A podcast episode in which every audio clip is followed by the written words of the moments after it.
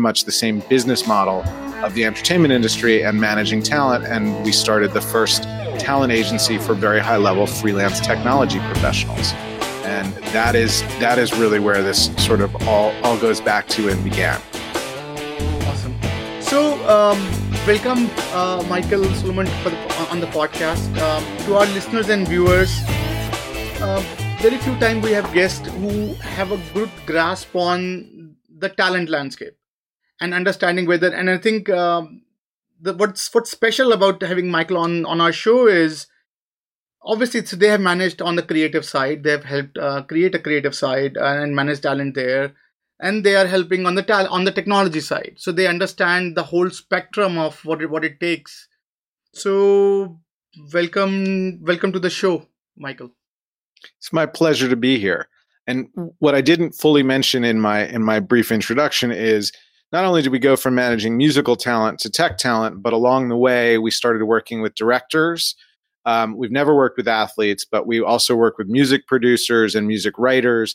And then we came over and started working with technologists and entrepreneurs and advising entrepreneurs in the startup in a startup capacity as well. So by the time we were done, I, I don't know that I can make this statement really officially, and I say it with a grain of salt, but I believe we probably, as as as an individuals, manage the largest breadth of of kinds of talent that maybe anybody has around. Obviously, there are big talent agencies that do it across many uh, many many different fields, but we were two individuals that worked with all these people, and we got to just see what makes top talent tick, what makes them, what do they care about, how do you reach them, how do you convey something exciting to them? How do you get them engaged with you? And that became um, a really powerful tool for HR people and and thinking about how to hire, how to how to attract, how to retain. And, I, and unfortunately, I think there's a lot of room for change in that particular part of most companies. That's that's well said, and and, and thank you for for walking us through that. So walk us through the leap.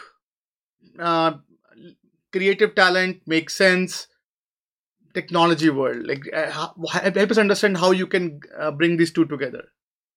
So ultimately what became clear which we didn't know was a theory when we started was that talent is talent is talent and people who are high performers have very similar qualities. And so as we as i mean this started with us saying to ourselves all right if the music industry is going to implode what do our skills lend themselves to in order for us to be able to be you know figure out something else to do. And it, you know there, there was no thinking oh you know having been a manager of a rock star i can go now manage a bank. Like that's just that didn't make sense. So it became obvious when we had the idea that we could try this with tech talent um, our first the first person who we ended up signing um, and we signed them to the entertainment company was this wonderful developer who was also a musician and he understood the concept of what he, what we wanted to do. And he was the one who after just a few months time said i don't want to be your client i want to be your partner. I have all these friends in the tech world. I know people both in the startup ecosystem and the the the devs and we can really build build this company. And and we worked together for a number of years and he was absolutely right that everybody on the tech side really valued the proposition that we were offering which was, which was taking the pain out of freelancing by providing high level guidance, strategy, and also doing all of the negotiation, the contract, the invoicing that you know nobody nobody who's making hundreds of dollars an hour should be spending their time on that and it's certainly going to be boring for them. If you're you know if you're a data scientist you know writing algorithms that solve huge problems and create huge value in the world the the dealing with invoicing is about equivalent to cleaning out your garage. It's not a great use of your time.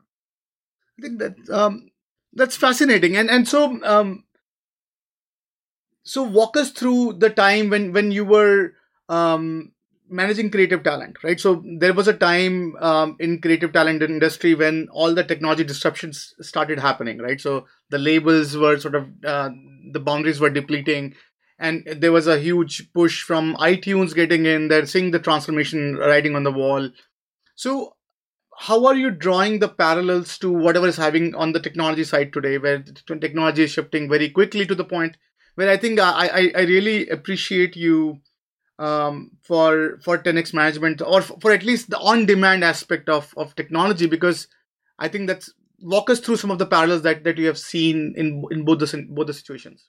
So this is actually a fairly simple equation to me in that our real innovation was backing the tech talent. Do you remember how Cisco for I don't know a decade and change just kept good the stock just went through the roof over and over and over again and there were these startups that would come and go there was the first dot com bubble and everybody who was betting on the startups was taking these giant risks if you bet on Cisco, you were betting on a, a, essentially the, the analogy is the, the gold rush. People, mm. it didn't matter where they found gold, they needed to buy a pick and a shovel. Mm. So if you were selling picks and shovels, you were going to make money regardless of what that was. That's what Cisco did. Cisco was sort of like infrastructure. We had sort of a similar realization, which is I don't know what the right technology is right now. I only know that the people who build technology are the ones who are really valuable and right now, everybody in the ecosystem is that sits between company and tech talent is aligned with the company, and it made no sense to us. We said let's let's align with the talent, and we don't need to know what the right language or framework is this month, this year. It doesn't matter if we align ourselves with smart people who are continuous learners. We're always going to have a roster of people who are highly sought after. And little did we know, we we thought the talent shortage was bad when we started about a decade ago now it's crazy. I mean, coming out of the pandemic, the job market, uh, you know, I, I don't want to say something that everybody's read and everybody knows, but the job market is bonkers in general. And then when you get to tech talent, it's it's completely insane. I think one thing that that I, I really find um, um find fascinating about the comparison of creative talent and, and, and technology folks. So I remember like uh, so I spoke to this um, uh, a football team uh, in East Coast and and one of the assistant coach, and and he was making a comparison that how a, a, a sports player or a, a, football player is parallel to a sophisticated developer in many aspects. So his point of view was that the creative, uh, like this guy is creative, that guy is creative. Uh, this guy is part of a team. That guy is also part of a team. Both are e- e- economically incentivized. Both have to work. They're too much at stake when it comes to what how they play their game, and and um, it's it's it's almost comical to the fact that it was what he was telling me was I see that IT guys end up making product for for my folks, but they don't make product for themselves. So it it it was pretty pretty fascinating that he was saying that okay, I have a million dollar player that gets about whatever uh, uh, support system, but they are million dollar workers who are not incentivized the similar way, but their impact is definitely far greater, if not similar to the what players had, and it was fascinating. Which is why so many of those million dollar devs end up starting their own business because that's where they can see the most value out of it. But I, I think, and I think the other point here is you could be the greatest tennis player in the world that does not give you any skills on how to negotiate an endorsement deal Hmm. Um, it doesn't give you any skills on how to deal with any of the of the elements of the doing business part. It means you're the greatest tennis player in the world, and it takes a lot of work to be the greatest at anything in the world. And part of what anybody does when they get a certain level of success is they start to outsource some of the things they do in their lives. You you know, many people have someone who cleans their home. Could I clean my home myself? I could. It's not. Is that a good use of my time? No. So they start to think about what are all the different things I can outsource? And one of the things about our business model and the business model of talent management and talent agents is we have skin in the game, which is also a chapter in the book. So it's not just enough that they can outsource cutting the deal with Nike for Roger Federer. That may not be an actual pair, but I'm using those illustratively. Um, uh, they they can bring in somebody and rather than just paying somebody, they want to bring in somebody who's got skin in the game, who they know is aligned with them. And every deal in my entire career that we negotiate on behalf of, of a client, whether it's a musician, um, uh, an entrepreneur, a tech talent, a director, any of them, it's always commission based. So they always know they have a, a much higher degree of trust that our interests are aligned and that what we recommend is beneficial to them because – it in order for it to be beneficial for us, it's got to be beneficial to them. I think so. You're picking a very interesting point, and and, and to a certain degree, it's very philosophical on how the development world is laid out today, right? So I think you you you're picking on a very interesting idea that most of us and in fact everyone who's employed today they know very limited when it comes to finding again fully employment right? So that's not their forte. In fact if you if, if you if you ask anyone how to write a resume most of them get inspiration from somewhere else so it's very difficult to see if that accurately represents someone when it comes to even writing on the their one page ad that this then they send out so from from your vantage point when when you see um, um, the volume of these people, the volume of developer, developers that are out there today that are negotiating themselves without even knowing what negotiation means in many aspects, and they are wonderful coders when it comes to their, their craft. They exactly know what to do because I think in in in, in creative side there is a perception of there will there'll be a manager, there'll be an ecosystem supporting the talent, and talent job is to make sure the talent is top notch, right? on the development world, it's not very common to imagine um, an ecosystem that is empowering. In fact, I, I, had this conversation with a lot of career coaches that the very aspect of coach is like a stigma that okay, very few elites will get. But whatever, but the very mere of touching um, a talent would give uh, ex- like uh, enormous incentive to the company and the talent. So, from your vantage point, what do you think is a solution? So will this be scalable? Like, how, what, do you, how do you think that a, a tech talent would be would be addressed, um, or uh, they can have the support system supporting them? So I think it's really interesting. It's a really interesting question because if we look at the world um, and how the world broke out, and let's use music as a as an example. So you have the top performers in music who get agents and managers who have commissioned people who look after them and work all day to make their career go well because they have a piece of, of action. And then you have that's a very small mm-hmm. top, top, top class. We'll call those the, you know, 0.1 percenters. Mm. Then you have a huge middle class of musicians who play in hotels or record in studios and you know what they ended up getting over time? None of this all started out. They didn't get agents and hmm. managers. Some of them did, but mostly what they got was a union. Mm. And I think that at some moment we may see for the middle class of developers a union. And then I think the upper, and I don't think in technology, I don't think the upper class is going to be this 0.1%. I think it might be the top five or 10%.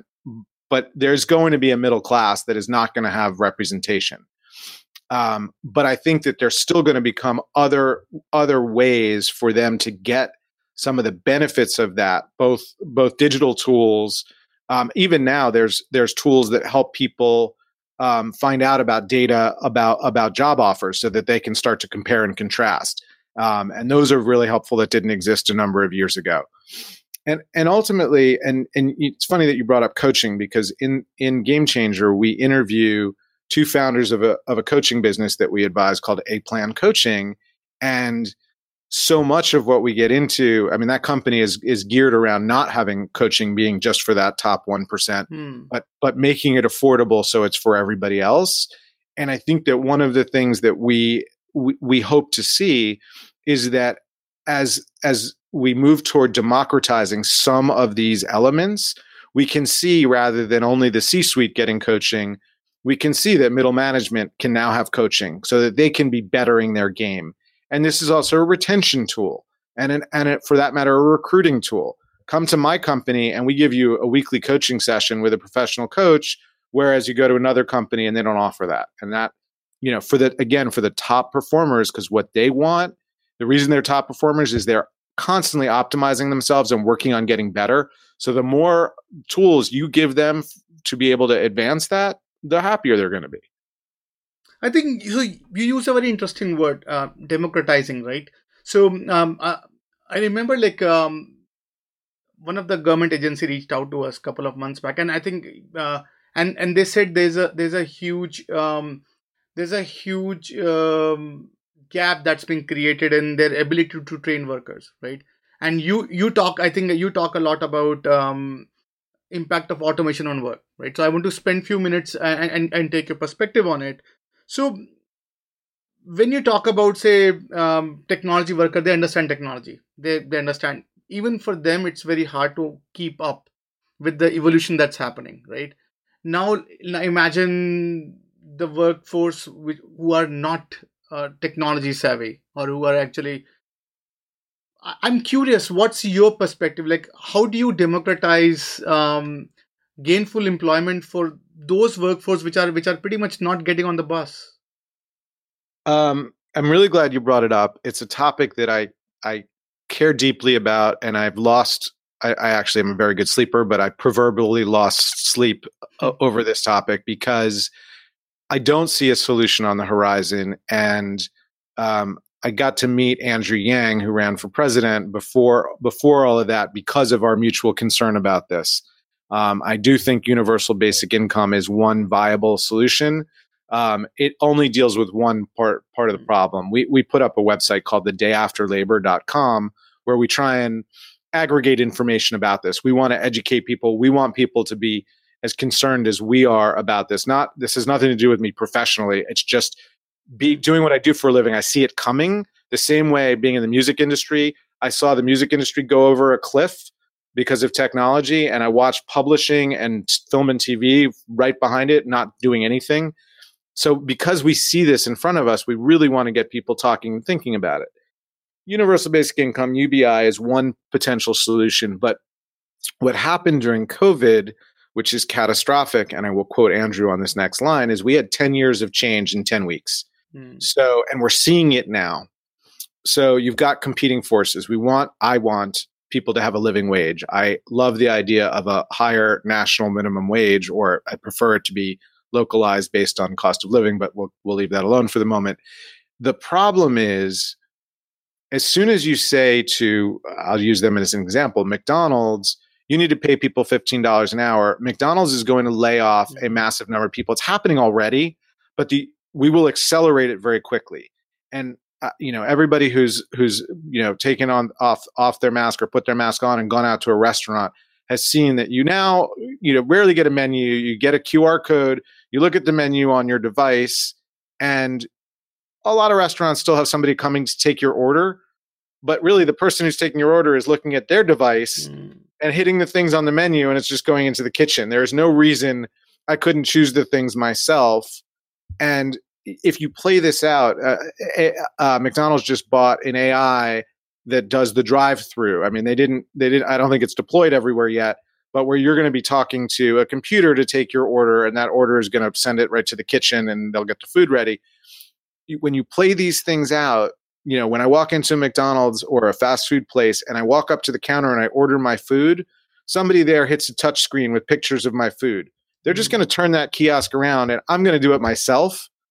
And you play this out across industries and then self-driving vehicles and you you just start to see there's just not going to be there's just not going to be enough labor available or enough jobs available for our labor force. And that's really challenging so you've got the two problems that I was mentioning on the day after labor site. One is what are people going to do to make a living and not end up in poverty? And I mm-hmm. think we have ways of dealing with that. Mm-hmm. Second one is let's just say the government gave you enough money to live a decent life without w- without working. What do you do all day? Like how do you take that time, talent, energy and passion and deploy it? And I don't I don't have the perfect answer for either problem.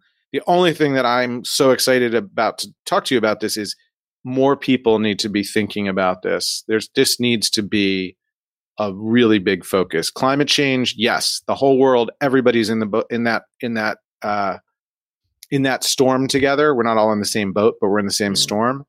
This is very similar. This is really an existential problem that's coming very quickly, and it's not getting quite the attention it needs yet. I think so um, you raised on some of the very interesting points. And I think I, am I'm I'm really loving this having a conversation with you. Um, so I think um, so from a technologist point of view. So if I wear my technology hat, right? So um, disruptions happen. Uh, so we call it S curve disruption. So yeah. things change very quickly, and someone who's trying to catch up, it everyone is whoever is in this industry find very very hard to catch up, and everyone else is disrupted, right?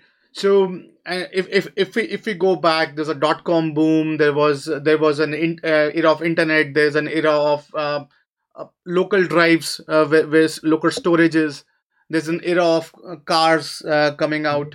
so we have seen sort of these small small s curve disruption one industry just jumped right. and everyone just else transformed right i think so this is this is a very interesting time i think why um I, am having this loving this conversation is so this is the time when the s curve disruptions are happening on on various sectors so the connectors that is connecting in uh, like internet wires that are getting disrupted. The ai right. is everywhere getting disrupted. Cloud is getting disrupted.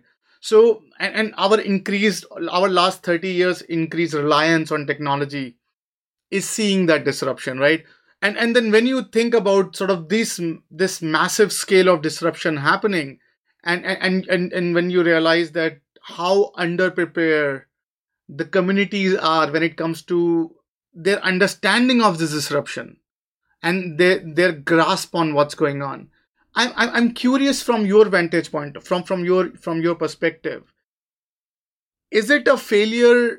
So the the the, the failure that we are seeing to keep everyone gainfully apply, uh, employment is it a failure for companies to hire people or to create avenues for hiring or is it a failure of for workers to be trained to be employed. I, am curious, what, what what's your take on that?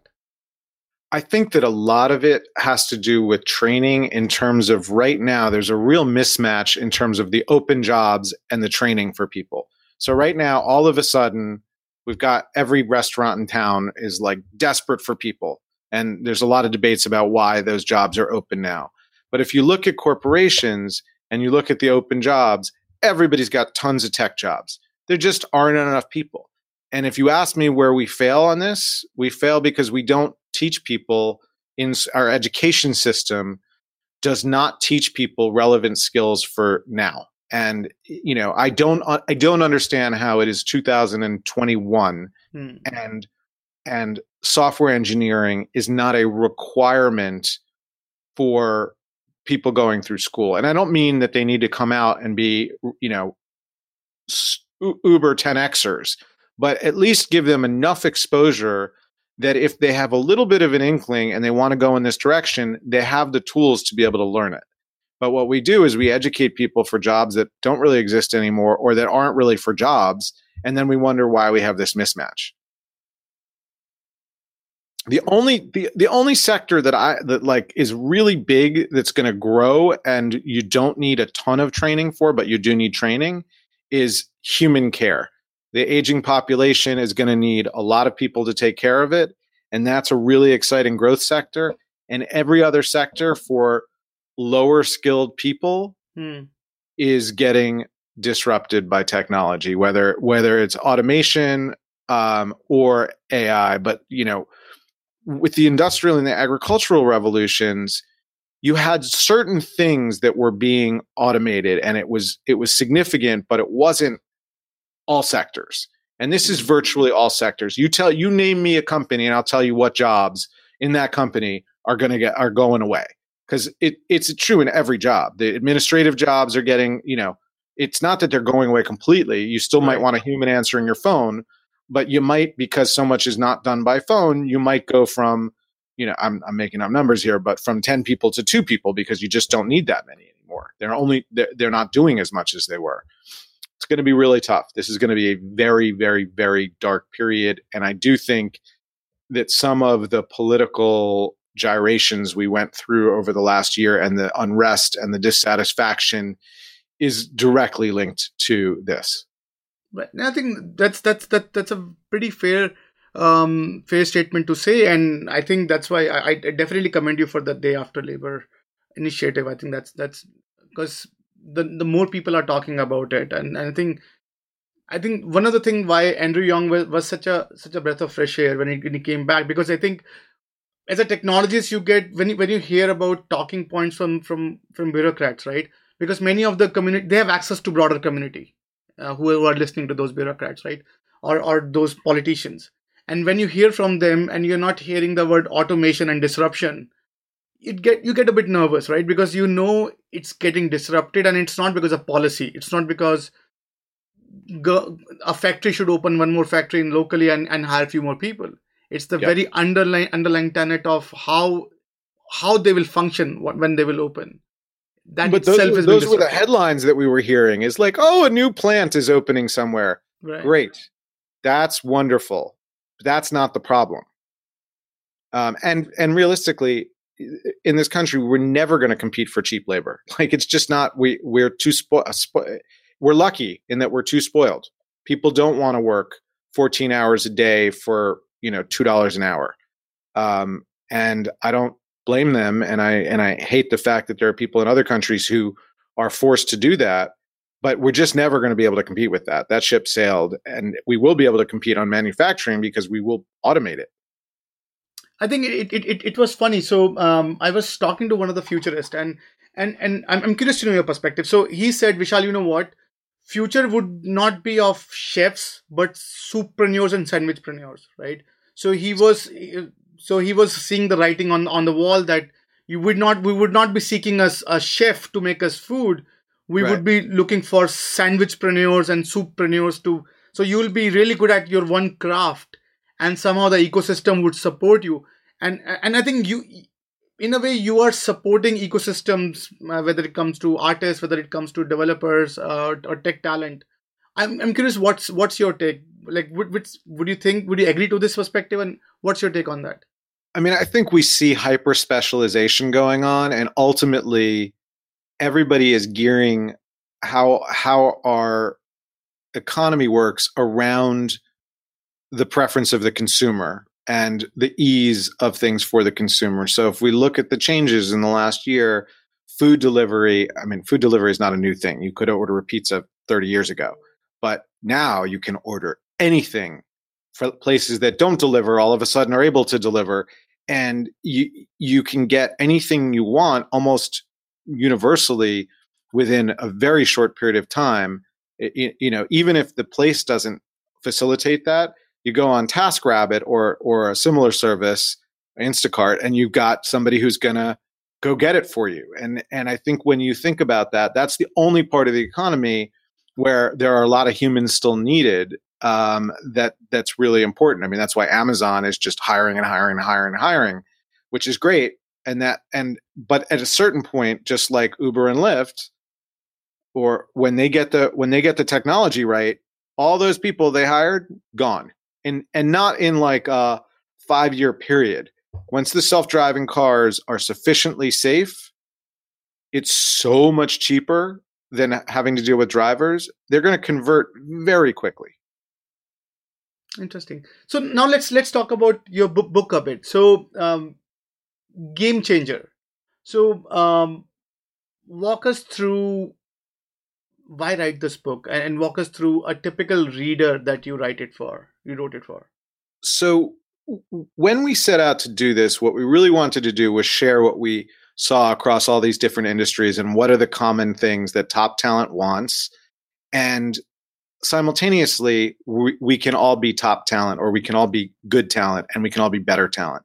So the book is is essentially broken into two halves. One is how do you make your company more 10x and how do you manage these people who are who are really 10x and what are they looking for and what are they and, and what do they care about and how do you relate to them and how do you give them what you want to to both attract hire and retain them um, and manage them and then the second half of the book is flipping it around and saying, okay, now you know how to do that, but you're also talent. Each one of us is talent, and we need to think of ourselves that way.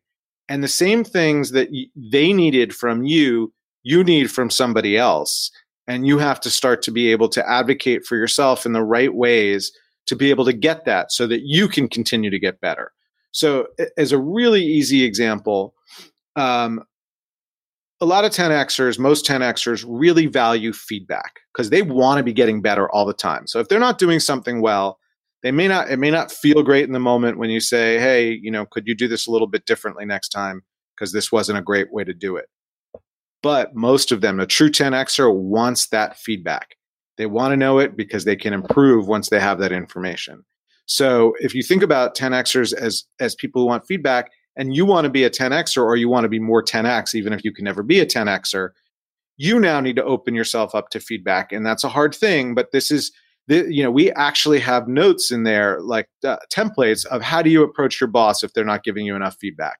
How do you how do you talk to them about saying, you know, a, a once a year performance review is lovely, but I would love to, you know, have 20 minutes of your time once a month so that I can continuously be learning and seeing how I'm doing on improving things.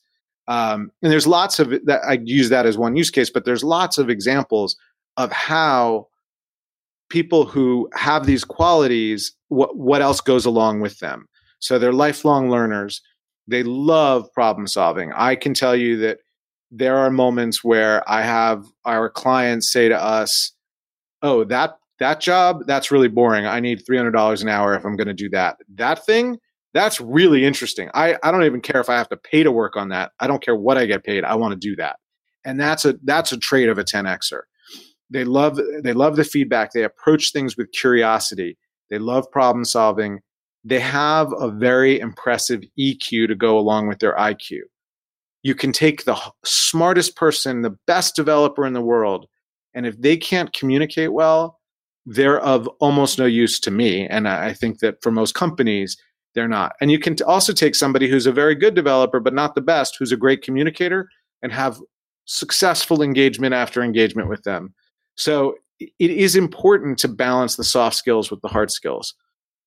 Let me pause there and see if you had any follow up questions.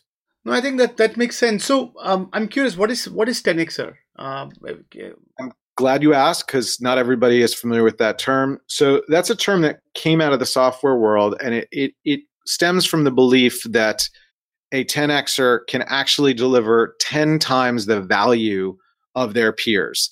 And people think, you know, there's a lot of stuff written that it's a myth. Um, we've seen it in action. I've seen a team of three people replace a team of 33 people and build build something better, faster, um, and and it, it, this does exist. Um, and it, it's not easy to find. I don't really want to debate whether they do exist because I know they do. Um, and not every 10xer is delivering 10 times the amount of code or anything like that. Sometimes a 10xer is the one who sits there for two days before they write a line of code and comes up with the really elegant solution so that they can deliver a product with fewer lines of, of code, but that's much, you know, a, a much better solution to the problem being posed. So these are these are people who are are hungry, curious, loves problem solving, um, uh, deliver more value than their peers, usually by by a significant factor, sometimes in actual order of magnitude, and um, and they're amazing and they're out there, and most of them don't know that they are. Interesting. So I'm I'm curious. So if I am, uh, I want to be a 10xer, and I'm not sure if I am being a 10xer as per your, your definition. So do you have certain um, some tenets? Or i think you shared some of those qualities uh, uh, a few minutes back. But i'm curious that um, if i want to be like a 10xer or i'm almost borderline like do you have some insights? Okay do, if you do this xyz maybe you're in that club. I'm curious. Yeah, I mean it's not as prescriptive as now you crossed over and you are. That's mm. it, it, there's no there's no test that that like distinctly says that you've now become 10xer but we did create a quiz on the book website that allows you to see how 10x your company is and how 10x yourself you, you yourself are. So there are ways to do that but we also we put in a lot of prescriptive um, information in there. So at the end of each chapter in that first half of the book we talk about what a 10x manager does in a given situation and then we talk about what a 0x manager does and what a 5x manager does. And by seeing those side by side, you start to get a very good sense of what it means and how you behave in a way that yields these great results from the people that you're trying to work with. And by the way, that's making you more of a 10x manager. So um, I think we have a lot of very detailed prescriptive information on on how to how to advance things. Um, but you know, uh, you know, one thing is never be defensive. That is not a trait of a 10xer. Mm. Ne- never doesn't matter whether you were wrong, you were right, you had responsibility for it, you didn't. Approach it with curiosity. And there are moments where you still need to defend yourself um, if something is not being portrayed accurately.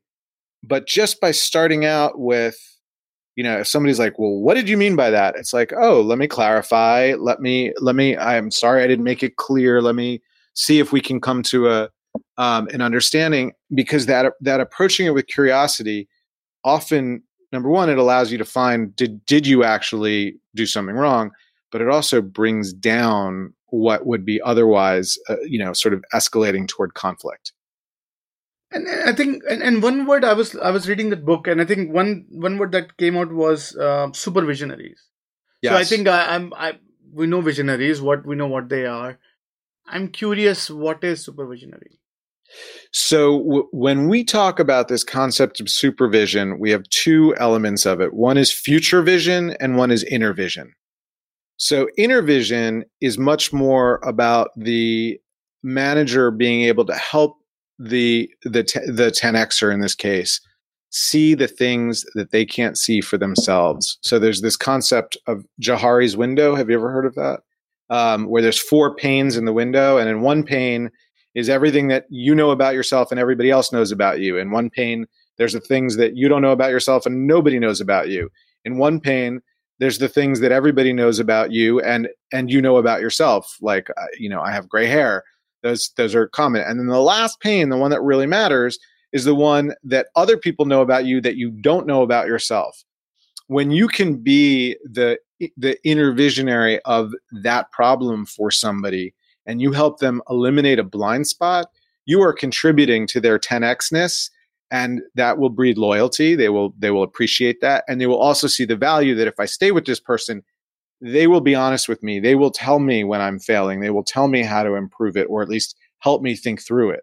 And that's a hugely valuable property. Future vision is is a similar um, quality in that you're helping the person see that which they may not be able to see, but it's not necessarily about them. It's being able to see around corners in the future. So for us in our day to day life, when we're renting out tech talent, sometimes that's being able to anticipate that um, this company is going to have additional needs and they're going to want you to stay on to do it. And what, long before we they ask us, "Will you do that?" We're able to say, hey, this is likely going to be a question. We want to be ready. We want you to be ready for the question when it gets asked. Um, what does that look like? And, you know, conversely, um, on the side of, of the 10x Ascend business, where we help people negotiate, we help technologists negotiate full time job offers, mm-hmm. we're often preparing them for what the recruiter may say to them on the call. And what we're what we're doing is using our experience to say on this call, they're likely to say this to you and that takes some of the anxiety out of it and it helps them prepare for what likely will come. Of course you know we still don't have a crystal ball so we're only going with what the data tells us is is the likely outcome. I think um, so uh, interesting word by the way and i think one thing that i i, I really like is how it takes an eco, it takes a village right to, to to perform for, for for these visionaries to get created and sort of to empowered. And i think i totally agree with you. Um, surprising them with how to fix their problem is like the best gift anyone can get. So um, I think so, so there's one thought that is sort of uh, coming to my mind when you were pitching that. So I, I spoke to one of the Fortune 10 companies um, chief learning officer, and and I asked him a very simple question. I asked him, "Hey, how? What do you think of your workers? Are they something? Are they like a vase that you put on the side and they attract more people and to appreciate your house? Or are they kleenex? You take it out get the job done once they're exhausted throw them out right? So and and i think the answer was not anyone would like to hear uh, but but he this particular gentleman says okay too many they are like kleenex uh, of how the organization is shaping up. And then he put up a very interesting argument. He said if you if you think about the aspect of on demand talent if you if it if you think about and he's saying that as an as as an as an executive it become really really it is becoming really really hard for me to figure out who is in who is out when it comes to the organizational success right? So there's a temp talent pool that that exists today. The freelancer pool is ever increasing in in the numbers. So when when you talk about say this idea of supervisionaries when you talk about this idea of okay it takes it takes a village they all the, the manager needs to empower their workforce and on the other side you see these temp workers or the army of temp workers which are there many companies have increasing in that number of flexible workforce I, am curious. What does? How do you comprehend uh, these two phenomena coming together? Well, I mean, I think that some of what you're talking about has to do with the quality of the people. Um, you know, I like to think that when our highly paid, very successful technologists go do an engagement, even though it's a freelance engagement, they do it very seriously and they care. And this is a big part of what we screen for, not just about doing what they've been asked to do. This is actually what I hear most from people who have had bad experiences and offshore experiences, but actually challenging and understanding the big picture problem that they're solving. Not just write this code that builds this widget, but we're trying to sell, you know, these widgets to this group of people, and then they get to make suggestions, and more importantly, they get to push back on some bad ideas that may get presented along the way. So I don't, you know, what I was going to throw back at you is outside of the legal classification, what is the as job tenure continues to fall, which it has, mm-hmm. and it's you know for certain age populations it's down to like I think you know 16 months is is average job tenure. Um, when you think about that 16 month person versus you know a, a freelancer, what's really the difference? How loyal to the company do you think that that person is who's your full-time mm-hmm. employee versus your contractor um, and i don't and i don't think there's a big difference i think loyalty is much less determined by uh, what your employment status is and much more uh, determined by how you're treated and this is the this is you know when we talk about the human elements of stuff this mm-hmm. is what mm-hmm. get, what gets me excited and this is where management in HR is a little bit broken and it and and and it's especially broken if you want to be dealing with 10xers because one of the things about 10xers is they have choices. These are not people who have a shortage of, of mm. job opportunities. These are people, and I've seen it. If they flip on LinkedIn, I'm open to opportunities, we'll have 20 recruiters in two days hitting them up with job, like legit job opportunities. So if you're not treating them well and they're not feeling any connection to their own mission and to your mission, they're going to be out the door in a short period of time. Um, and what you just described about the Kleenex or the tissues is exactly mm. why there's no loyalty. Because if you think about people that way and you treat them that way, um, and I don't mean this to be braggy, but one of the things that we do is I do a one on one with everyone who's a direct report to me monthly. Um, and in those one on ones, I am attempting to find out what do you want to be learning that you're not learning? What are the skills you have we're not taking advantage of? what is your you know what, where do you want to be going are you open to this this kind of promotion or that kind of promotion um, and in addition to getting feedback from them about how i'm doing because that is an important quality qual, uh, important element i understand that these are people it's not their business it's my business it's my mm-hmm. company like it doesn't matter whether we give them some equity whether you give them bonuses it's not going to be theirs so i have to make sure that they're getting the other rewards out of their career um, both in the way that we treat them and in the way we think about them and what we understand. And in some instances, I sent an email this morning to somebody outside my company to try and see if I could get somebody who I quite like having in my company a job working for him because it's time for her to go and do something different. Um, I mean, do would, would this guy who treats people like tissues do that? I don't think so. Hmm. Um, and I'll tell you what, what I believe about that is that while this person is looking for their next opportunity, which has gone on for a while because of the pandemic, they're not phoning it in for mm. us because they know that we're we care about them and that makes a difference. Like it really does. And by the way that's the right thing to do regardless of whether you get better performance out of people. But if you want to be just pragmatic you're going to get the best out of people when they know you have their backs. And wh- one of the things we talk about in the book extensively is the third party effect. And this is this is actually going back to something else that you said, which is not only are developers not necessarily good at advocating for themselves or negotiating, nobody's great. I shouldn't say nobody. Most people aren't great at negotiating for themselves. I'm an excellent negotiator. I do it for a living.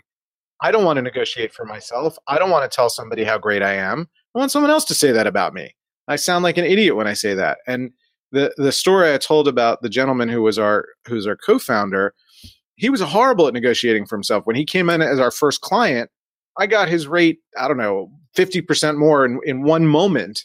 But as soon as he became an agent and was negotiating on behalf of other people, he was a better agent than I was. Um, he was really aggressive. And that is part of what you need to do. So if you're at a company, if if if you're this guy who who mentioned this tissue thing, you know, maybe if you did the opposite, you'd get more out of them and they wouldn't be as disposable. We talk a lot in the book about the fact that these kinds of employees, these best of the best, they don't want to be a cog in the machine.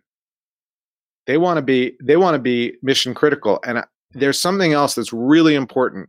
There may be people who are listening to this thinking, I can't afford these these top 10x people. Hmm. That's I think a misnomer because if you appeal to the right sensibilities, you might be able to. But even if you forget about that, Gen Z and millennials, they care about very much the same things that 10xers do. And I don't, I, I don't, the origins of that I'm not sure of. But the fact is, they also want to know that they're mission critical and that you see a future for them. And the minute they don't think about that, they don't think that you care about that, they're looking for their next job. So while he's treating people like a tissue, or she is treating people like a tissue, um, they're looking for their next job because they're being treated like a tissue. That is a self fulfilling prophecy. I think that that's a, that's a very interesting and, and thank you for sharing your perspective on it. I think that's pretty fascinating, and and you're you're tapping onto uh, one one other philosophical um, argument that I have about about this whole idea of uh, of um, on demand, and um, so the the very aspect of who is responsible for empowering a talent, right? So so you talked about uh, uh, like how much you are take, taking a front seat when it comes to empowering the talent that you're managing or or, or, or that are coming coming through your funnel. So from um, from your vantage point if you see how however this freelance economy is improving do you see more and more um, uh, sort of responsibility shift from organizations to sort of this mid layer um, services that ensures that the quality and the and the quantity of the talent uh, stays top notch when it comes to the i'm curious because i think uh, so one argument why i say that is so there was, there's a huge interesting story that uh, there was one gentleman who got fired from a company and he was rated five years as a as an engineer of the year award. He got in, in in a very big company it company and he was let go and I took his resume, I gave it to another company, and that company said this guy is obsolete. And so, and this guy is a startup. This company is a startup uh, um, now purchased by Apple. So mm-hmm. it was pretty different. So, and he said this company where I was working, they treated me as the best, right? So, should I sue the company? that when they treat me at the best why why am i obsolete when it comes to the when i the moment i come out right so who is responsible? Because they were paying me they want to make sure that i exist gainfully uh, and and where is the where is the ethical argument that who is responsible for a, a talent being top notch so i'm curious what's your what's your take on it? So ultimately i think the talent is responsible for keeping the talent skills up to speed. But if you're negotiating a job offer and you are somebody who does need to keep of course we all do your personal and professional development your growth your growth skills need to be kept up and you haven't asked in going into the company what's your stance on personal and professional development? Is there a budget to take classes or attend conferences or whatever whatever format it is? That's on you. I mean i you know I, not everybody cares about that but it, to to look around and say, "Oh, they said I was great, and now I'm not employable." Like he, this, it sounds like this gentleman was great for what they needed at the time, mm. and certainly it would be nice if he was a great employee. It would have been wise for them to say, "Let me get you trained on something." The call I had right before you was with one of our our, our marketing team, and there's this concept called newsjacking. It's not important to go into it; anybody can look it up um, it's new to him. Um, it's not completely old to us. It's fairly new to us. And I said, take this week and go become an expert at this. Put do it on the clock. I, I want to be paying you for this. but you know, go go get great at this so we can we can take advantage of it. You know, if if if a company's not doing that, if they're not investing in their people, I have a great way to flip this around. I believe that the best investments I've ever made in my life are all in me. They're learning new things, being more efficient, managing my time better. I still spend a lot of time just trying to optimize myself. And I'm pretty optimized, but I still feel like there's more there's more wiggle room. So that's what I do for myself because that is such a good investment in me. If I'm a company, the best investment I can make is in my people to make sure they're performing really well. And companies that don't do that, that's a tissue. We'll just hire somebody else, and that's fine. Mm. So that's that's a that's a philosophy. That's a way to go. I'm not. It's not how I choose to believe we should be, but that's okay. But you're going to have turnover, and turnover is expensive. Turnover is really, really, really expensive. That's that's a that's a very interesting point. And um, on the book, who is the ideal reader for the book? I'm curious. Like who is who do you wrote it for? So the two the two people, and they can be the same person. The two people that I think it's most beneficial for are managers of humans, um, especially high performance humans, um, and and HR people or anybody involved in hiring people, people, HR people, because we do talk about changes that need to be made in that industry. So, as just a very quick example, what does a company ask before you make before they make a job offer to an individual? What's your salary requirement? Or sometimes what you know what were you making before if it's not illegal in the state that, that they're in. And then they make a job offer with that information. Mm. We created this great tool called a lifestyle calculator, and it's got 24 different attributes that go into a job. And when we start working with somebody, they get 100 points and they have to distribute them among those 24 different things. No two people fill it out the same. But by the time I'm going in to help them negotiate, I know what they care about. Why does a company not know what they care about before they make an offer? And this is not all in service of of giving them more. It's actually in service of giving them less, just giving them the right things. Um, so anyway, that's so that's one group of people is management and HR, and then the, the second group is for any individual who is a high performer and wants to continue to become more and more of a high performer and wants to learn how do I find somebody in my life? We all agreed, or we, you and I agree, that you need a coach, a mentor, a rabbi, a priest, a, a manager, somebody who's going to be in your corner. Maybe they have skin in the game, but they're they're playing that that supervision role where they're helping you see your blind spots, they're helping you look ahead and be strategic. And how do you get one if you don't have one? I mean, if you're if you're a good singer, you might be able to get a manager. It's sort of a normal thing. If you're a really high level data scientist, that's not necessarily the easiest thing to do, mm. but they exist and there's ways to figure it out. And we even include a chart about, you know, sort of the pros and cons of the different kinds of people you can have in that role. I think um, with that, um, uh, thank you so much, Michael, for for helping us understand uh, the aspect of game changer and helping us understand the the, the talent landscape. Now um, we'll we'll move to the next segment and we call it rapid fire. So yes, the, the the goal is I'll I'll, I'll share something and then you whatever comes to your mind, give out your answer, and then if you want to elaborate more, you can definitely elaborate more. But okay. but I think give something out uh, whatever comes. Do I need to do first. some stretching before we start this? Is it that let's, fast? Let's let's do that. Um, so um, are, are we ready? Yeah. Awesome. So startups failure. Can I can I explain why I said that, or you just want? Yes, absolutely. So one of the things that I love about the startup ecosystem is it celebrates failure, and most of the rest of the world outside of science sort of thinks this failure is a bad thing, and everybody in the startup technology world understands that failure is just the one step closer to success. Um, entrepreneurship. um, proactivity. Um, entrepreneurs can't be good entrepreneurs cannot be passive. You have to be going out and making things happen all the time. Failures. Was that failures? Yeah. Okay. Um, strength and resiliency. Um, none of us none of us if you ask people what is the most the best thing you've done in your life the most significant thing the the the thing you're most proud of no one talks about anything comfortable. They always talk about something where they had to overcome obstacles because that's why we celebrate that. That feels good. And every t- every time you're doing something that is like that there are various degrees of failures along the way. So. Growth. Intentional growth is not growth can happen by itself but growth and meaningful growth happens when one is really intentional and works toward it and makes a plan to have it happen. Um, culture.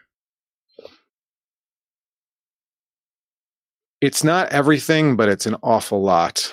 Um, if you allow your culture in your company to suffer because of one bad hire or many bad hires, it's very hard to fix it. You you will you will you'll corrupt your whole ecosystem. I mean, one bad hire can take down a whole team if you if you allow them to to linger. And I think that it's really important to to manage that. Disruption.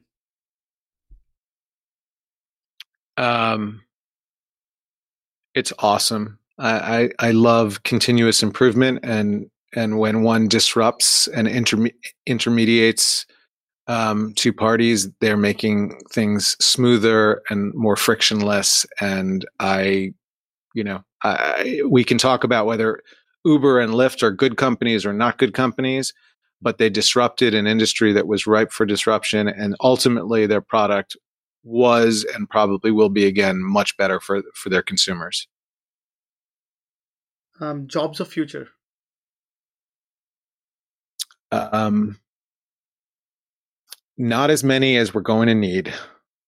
Um, that's going to really be a problem. And I, I really hope people, I, you know, one of the pleas that we have on that website is that the, the best and the brightest start really taking on this problem. Mm-hmm. We've talked about the fact that 10Xers like hard problems. This is a really hard problem. Yeah. I think this, I, I definitely agree. I think more, we need as much of muscle power or at least neuron power on this. Yes anyone yes. who's who's yelling from the roof they're understating it so it's it's just i don't know like I, at, at one point i wanted to propose that um, all the major tech companies and maybe even beyond had to you know dedicate i don't know 20% of the time of their brightest people mm. to work on this problem as a group not because again not because it's the right thing to do for society but it's going to mm. impact everyone if can you imagine if you know 40% of the population doesn't have jobs, what life is going to be like. You think if you've got a billion dollars, you're going to be living an enjoyable life when the world looks like that? I don't think so. Well, it's, it's, it's funny. So, so there was a professor, I think, uh, he's, he's, he's not, no, not, not there anymore now. Professor C.K. Prahalad. And, and, and he was, he was, he was telling that if there's a rich and poor gap keeps on increasing, there's, there'll be an unrest, right? And then you have sort of tech people who are sort of employed and all and then majority unemployed.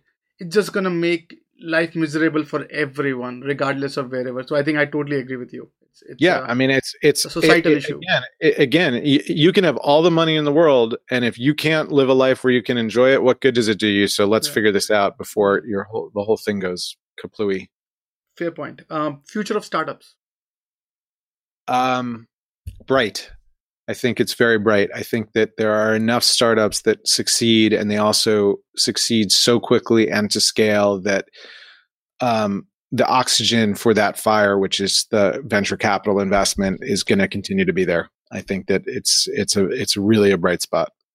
Um, future of organizations. Um, radical evolution is is coming and going to be needed because there's so much that hasn't stayed up with the times. Um, and we say, you know, we see it in the hiring process I just described. Um, the procurement process is terrible. I mean, we have companies that want to do business with us and they, you know, it could be a very small, you know, hundred thousand dollar engagement and they want to work with us and somebody there wants to do it and then they have a 400 page document that we need to try and sign and mm-hmm. negotiate and get through it. And that's a 9 month process. I mean not be, not mm-hmm. because it's 9 month process on our end we move very quickly but it's just they've just got to figure this out. And it stands to like i understand it that the reason that contract is 400 pages is because over the last 50 years there have been lawsuits and every time there's a lawsuit they write in a new clause yeah. but you got to just pick and choose you know at what point are we being so protective that we're hurting ourselves fair point um game changer um 10xer Awesome. Thank you for playing that. I, I do appreciate that.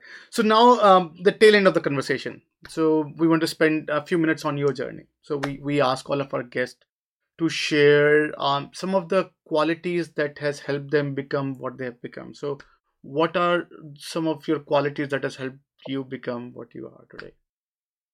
So I was definitely raised with a pretty significant work ethic um, from my parents and grandparents. So I think that was a good starting point. But ultimately, if I look back over my career, the things that I wish I had known when I was younger was um, the idea of radical prioritization. So, partly because of that work ethic, when I was early on in my career, and this was before there were terms like data driven, I would do everything I could possibly do and I wasn't always measuring whether it was successful, and I wasn't always. It was just I wanted to get it all done. I wanted to do everything. And the truth is, what I've learned now, and you know, I've got a little more wisdom than I did then. Pick and choose, prioritize, do the things that matter, and also test everything. Because if if you can't prove that it's working or not working, hmm. what good is it? you don't you don't even know. Um, and then the last thing, which I touched on already, is I've invested a lot of time and energy and some money in in my own capabilities and my own skills. And it's more it's more time and it's again an openness a curiosity. How can i you know how can i save 10 seconds a day every day? Doesn't sound like a lot of time to save but it adds up. How can i save two minutes a day? That actually gets to be a lot of time. Um, and i get to do i get to live the life that i want to live both as an entrepreneur and as a parent and a husband and and a and a person and a tennis player and all of these things because I put in that time to make myself more efficient and more streamlined. And I'm sure I have a ways to go. I, you know, I'm I'm all ears if anybody has ideas, but um, it, it it's it's been really valuable.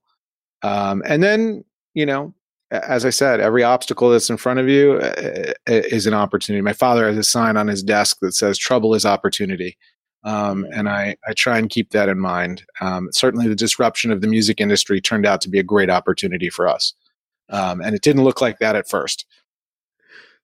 So um, that's awesome. So, um, uh, talk to us about your some of your favorite reads, some of the books that have inspired you or you're reading um, anything you can share? Sure. So um, I've read quite a few books on positive psychology, which really helped me with the EQ side of life, emotional intelligence, and and and living better. And uh, you know, I learned to meditate and doing all kinds of of, of things like that. Um, there's a book recently that I read as it related to mental health of, of a member of my family um, called The Anatomy of Peace, which is by the Arbinger Institute. And this is not a business book. Um, but it, it gets into the concept of when you see or treat people like an object, you have a heart of war. And when you see and treat them like a human being, you have a heart of peace. And this is something that needs to be brought into the business world much more. Um, we need to treat each other as humans. We need to understand that there is a work life balance we need to understand that you know it, it is mu- in my estimation it is much better to work to live than to live to work. And i like what i do. Don't get me wrong. This is not like i don't run away from from doing the d- doing my job but there is there needs to be balance. And the truth is we're always better. It, you know working hard feels better when you also play hard. And playing hard feels better when you work hard. And creating that contrast in your life um, I think is crucially important. But that book, that book really resonated with me. And that was a that was a few months ago. I actually do a lot more reading of periodicals than I do of books. Um, my attention span, like many others, has gotten shorter and shorter, and so much so that I'll even admit um, reluctantly that a lot of the book reading I do at this point I read on a on a summary app where I can read a, an abstract of the book and get the high level thinking without having to read the whole book, which is you know not awesome, but it, it it's it's efficient. Yeah, makes sense. Yes. So um, thank you on that. So now, last but not the least, so if as a closing remark, you want something that our listeners and viewers can take away from this conversation, like what would that be? What would be your parting thought? So I think the place I'd want to start is that all of us, no matter how good we are, can be better. And the more that you put into moving yourself and your team to be better, um, the the the better the results are going to be across the board, and um, you will build loyalty among your people. There will be direct bottom line influence for your company if you start treating people this way because turnover will go down. You will be able to attract people differently because they will see something in your company that is appealing to them. Um, companies used to be able to say, I've got money. That's all I need. That's all you care about is money. If I pay, it's fine. And that's not the world we're living in anymore. And, and and COVID really exacerbated that because people had a whole year and a half facing their mortality, figuring out, is this what I want to do with my life? Which is why we're about to have massive job churn because everybody was sitting around, if they had a job, holding on to it until it felt safe. And now we're going to watch people change jobs, change careers, change industries. Um, and that's a great opportunity for so many of us. And it's also a challenge for a lot of business leaders with that, uh, Michael, thank you so much uh, for being gracious with your time and helping us understand uh, the world of 10xers, the world of high performers, the world of whatever is lacking in this. And I think, especially uh, on, on from bottom of my heart, I want to thank you for all you are doing for the workforce of tomorrow, and the and, and creating awareness on the impact of automation on on, on depleting work. Because I think, um, like whenever I I, I spoke, uh, like whenever I talk to someone, when I if they're not not concerned or thinking about this topic i think that gave me a grave concern if they can do something and they're not doing it because i think um, um, i think at, at one point i i um I was I, I, met andrew yang in one of the conversation uh, uh, and and uh, we had this very brief chat and and i was i was talk, talking that the one thing i really really love what you're saying is what i have not heard is the technologies anyone say and I don't know why. Like anyone who have a very faint understanding of technology understand what's going on, and and and you guys should be like yelling it out because yes. it's it's going to be a problem. Exactly. As a matter of fact, you just mentioned he he wrote the in my opinion the definitive book on this issue called "The War on Normal People," and I would mm-hmm. encourage you know when you read that, you really understand that the world is heading toward a cliff, and uh, from an employment standpoint, and we got to do something fast. So thank you so much and wish you nothing uh, but success on the book. And thank you for spending your time with us. It was an absolute pleasure. Thank you for having me. I look forward to doing it again. Awesome. I was homesick, never really knew that I would have to grow so quick.